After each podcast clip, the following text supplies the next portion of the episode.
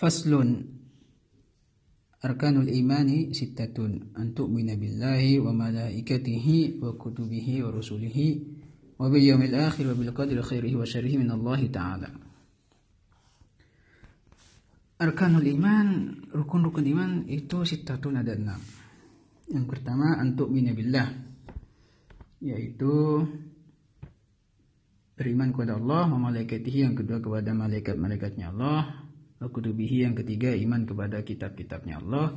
Wa rusulihi yang keempat beriman kepada rasul-rasulnya Allah. Wa bil yaumil akhiri yang kelima beriman kepada hari kiamat hari akhir. Wa bil qadri khairihi wa syarrihi Allah taala. Dan yang keenam adalah iman kepada takdir. Baik yang baik dan yang buruk dari Allah Subhanahu wa taala. Iman kepada Allah Al-iman lughatan atas dik iman itu secara bahasa atas dik yaitu membenarkan atau mempercayai. Sedangkan dalam istilah qabulul qalbi wa id'anuhu lima ulima bid-darurati annahu min dini Muhammadin sallallahu alaihi wasallam yaitu menerimanya hati dan mengikrar atau meyakini segala sesuatu yang diketahui secara darurat annahu min dini Muhammadin sallallahu alaihi wasallam bahwasanya itu adalah dari agama Nabi Muhammad sallallahu alaihi wasallam. Dalam artian iman ini mempercayai apa yang dibawa oleh Nabi Muhammad sallallahu alaihi wasallam. Nah, sedangkan rukunnya atau iman ini tidak akan ada kecuali Eh, terwujud di situ enam perkara atau enam rukun. Yang pertama untuk binabillah. Rukun pertama yaitu mempercayai adanya Allah. Mempercayai bahwasanya Allah adalah Tuhan yang esa. Lam yalid wa lam yulad. Kul huwallahu ahad surat Al-Ikhlas itu turun ketika Nabi Muhammad ditanya oleh kaum musyrikin seperti apa Tuhanmu. Jelaskan kepada kami akhirnya Allah SWT menurunkan surat Al-Ikhlas Qul katakanlah hai Muhammad huwallahu ahad Allah yang maha satu yang maha esa. Allahus samad. Allah adalah tempat uh, berlindung atau tempat uh, bergantung kepadanya segala sesuatu. Lam yalid tidak melahirkan dalam artian tidak mempunyai anak. Walam yulad dan tidak dilahirkan. Dalam artian beliau eh, Allah Subhanahu wa taala tidak mempunyai orang tua. Walam yakun lahu kufuwan ahad. Dan Allah tidak mempunyai uh, tidak ada satupun yang menyamai Allah dalam artian tidak setara baik dalam zatnya, dalam hakikatnya ataupun dalam sifat-sifatnya ataupun dalam uh, perbuatannya.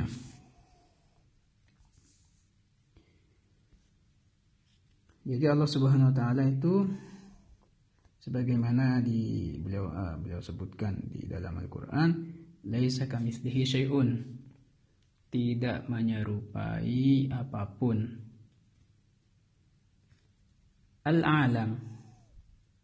Rabbul alamin. Tuhan semesta alam. Al-alam itu masih Allah. Selain Allah itu disebut alam. Jadi makhluk. Itu selain Allah adalah disebut makhluk. Kalau terlintas di benak kita Terkadang seperti apa sih Allah? Kapan Allah mulai ada? Eh, Seperti apa? Bagaimana? Ketika timbul pertanyaan-pertanyaan ini Sebaiknya kita beristighfar dan tidak menindaklanjuti pertanyaan-pertanyaan tersebut karena itu uh, bentuk waswas dari setan untuk menguji keimanan kita. Jadi lantas bagaimana? Jadi Allah Subhanahu wa taala itu tidak bertempat. Allahu kan qabla khalqil makan kata Sayyidina Ali. Wa ba'da khalqil makan Allahu kan kamakan Allah Subhanahu wa taala itu ada sebelum menciptakan tempat, sebelum menciptakan semesta. Lantas di mana Allah berada? Karena Allah tidak menyamai satupun dengan makhluknya jadi kita tidak bisa mensifati hakikat Allah. Allah kan kebla khalqil makan. Kalau mengatakan Allah duduk di langit terus sebelum menciptakan langit Allah di mana jadi Allah tidak berada di tempat Allah kan kebla khalqil makan wa ba'da khalqil makan Allah kan kamakan. Dan sebagaimana sebelum menciptakan semesta Allah tidak bertempat, begitupun juga setelah menciptakan semesta Allah juga tidak bertempat. Bagaimana? Jangankan mencari hakikat zat atau mencari hakikat sifat Allah sendiri eh, hakikat Allah. Jangankan itu pada hal yang ada pada diri kita sendiri kita tidak bisa menemui hakikatnya contoh kita meyakini bahwasanya manusia ini hidup dengan adanya ruh. Seperti apa ruh? Gak tahu, kita nggak pernah lihat.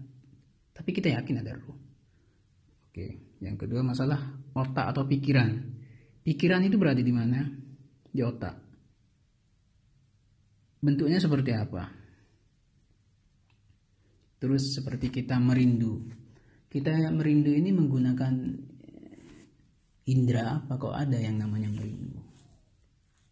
Atau kita mimpi ketika tidur terus kita bermimpi bisa nggak kita eh, bagaimana proses mimpi itu terjadi? Ketika kita bermimpi yang berada di bayangan kita itu apa jadi ada banyak hal yang di dunia ini yang tentang makhluk saja kita uh, tidak bisa sampai pada hakikatnya Lantas bagaimana dengan hakikat Allah? Itu tidak bisa. Begitu juga tentang malaikat. Tidak bisa kita tembus eh, hakikatnya seperti apa.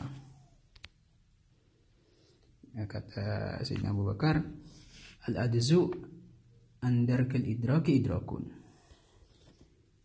Ya, keterbatasan kita dalam mengetahui hakikat Allah itu adalah pada dasarnya adalah idrak.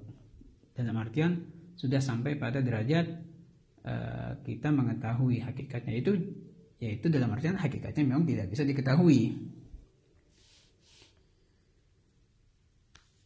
Kemudian rukun yang kedua wa malaikatihi beriman kepada malaikat-malaikat Allah apa itu malaikat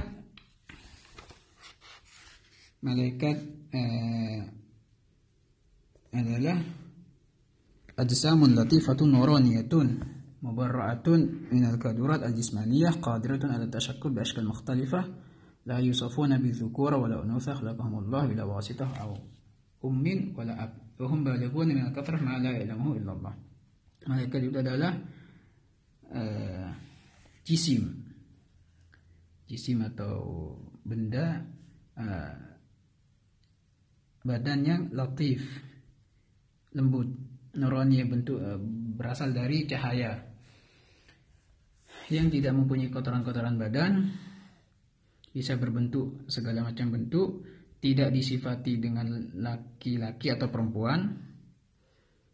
Allah menciptakan mereka tanpa perantara ayah dan ibu dan mereka itu hitungannya la ya'lamuhu illallah jumlahnya banyak sekali Loh, kenapa malaikat tidak disebut laki-laki atau perempuan?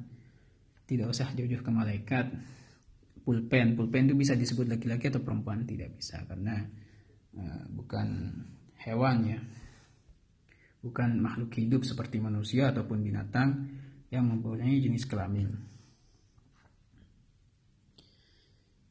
Akan tetapi barang siapa yang menyatakan malaikat ini adalah laki-laki di sini dihukumi fasik.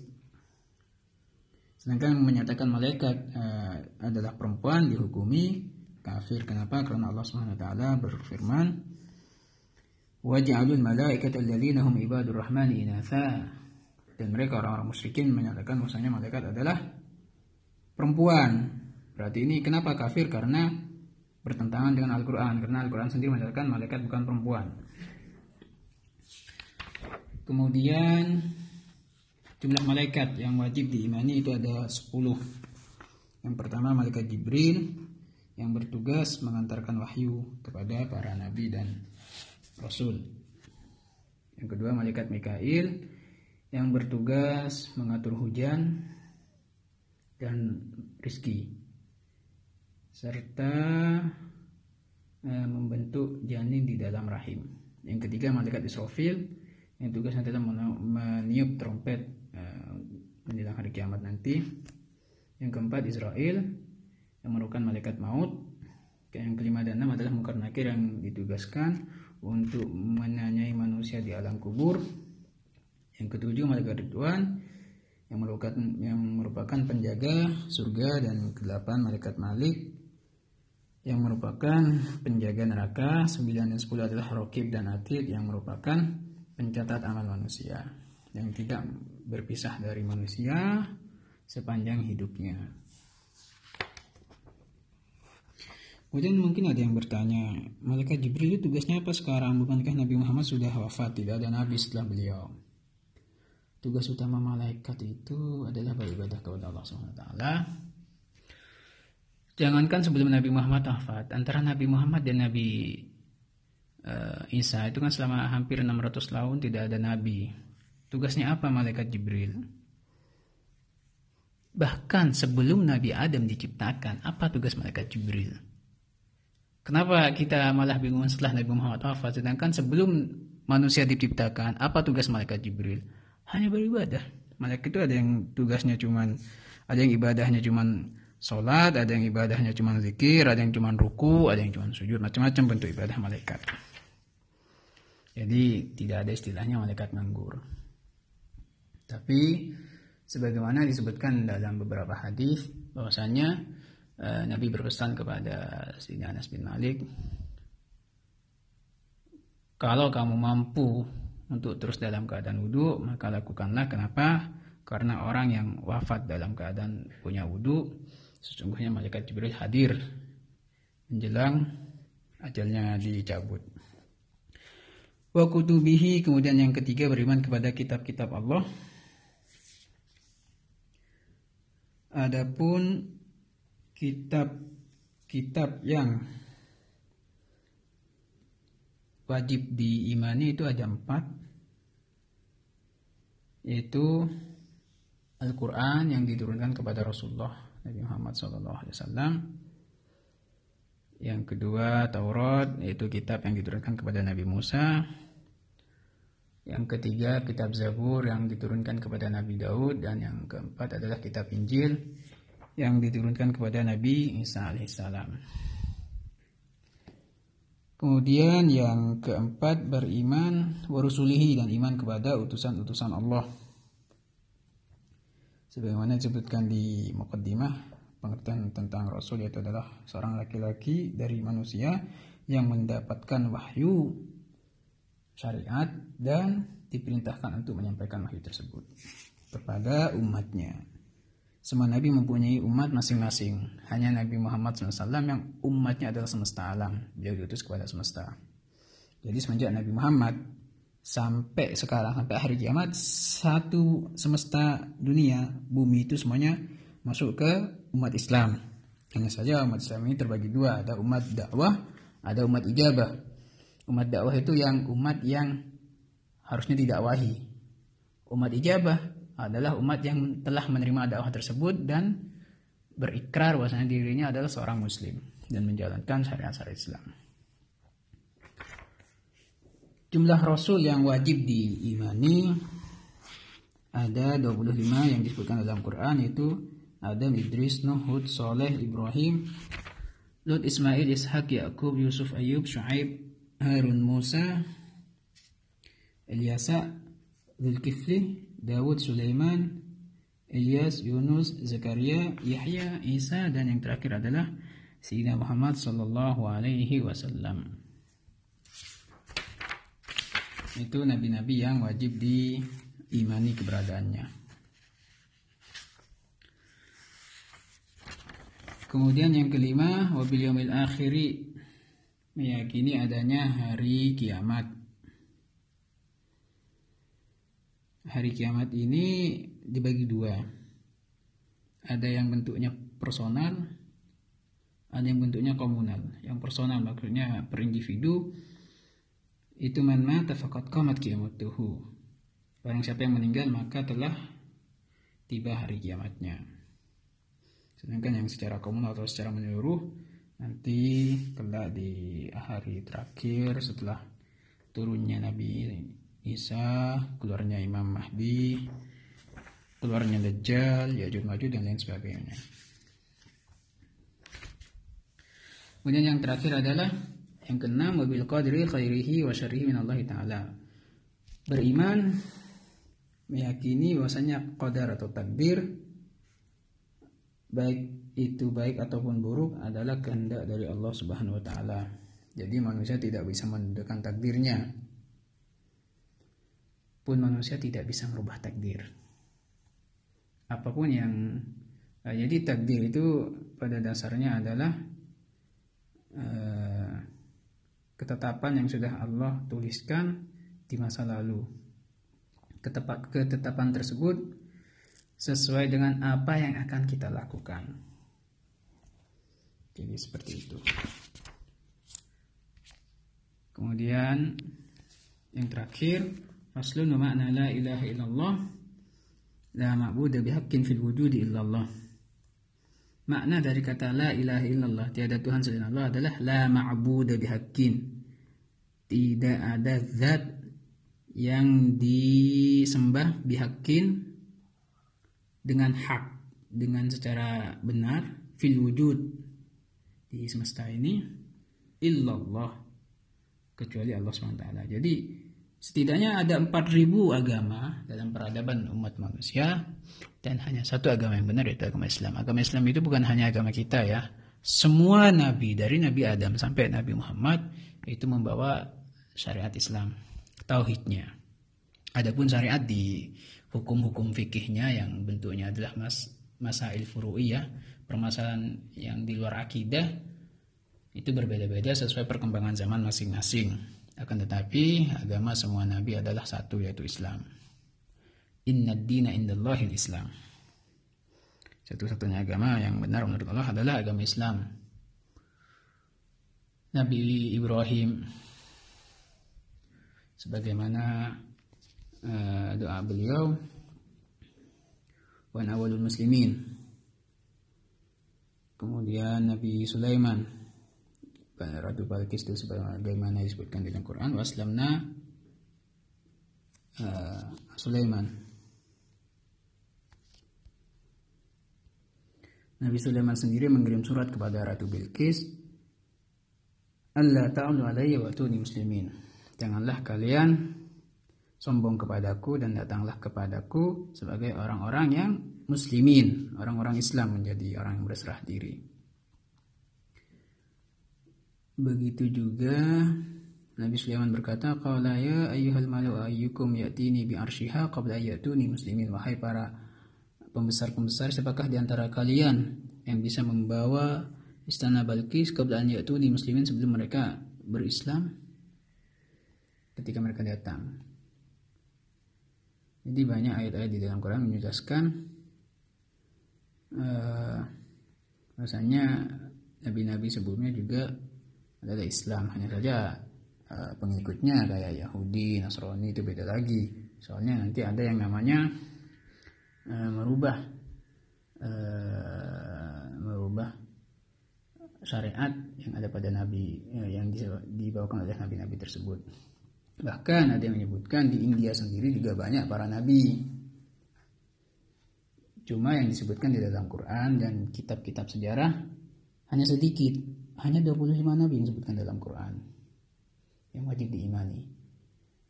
Sedangkan disebutkan oleh itu ada 124 ribu nabi. Sisanya ke mana? Tidak disebutkan. Bahkan sebagian ulama menyebutkan seperti Buddha. Buddha itu kasusnya mirip dengan Nabi Isa.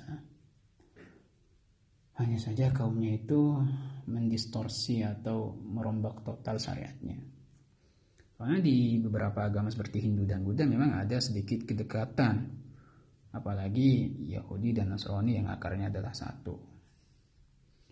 Jadi seperti itu. Wallahu a'lam bishawab.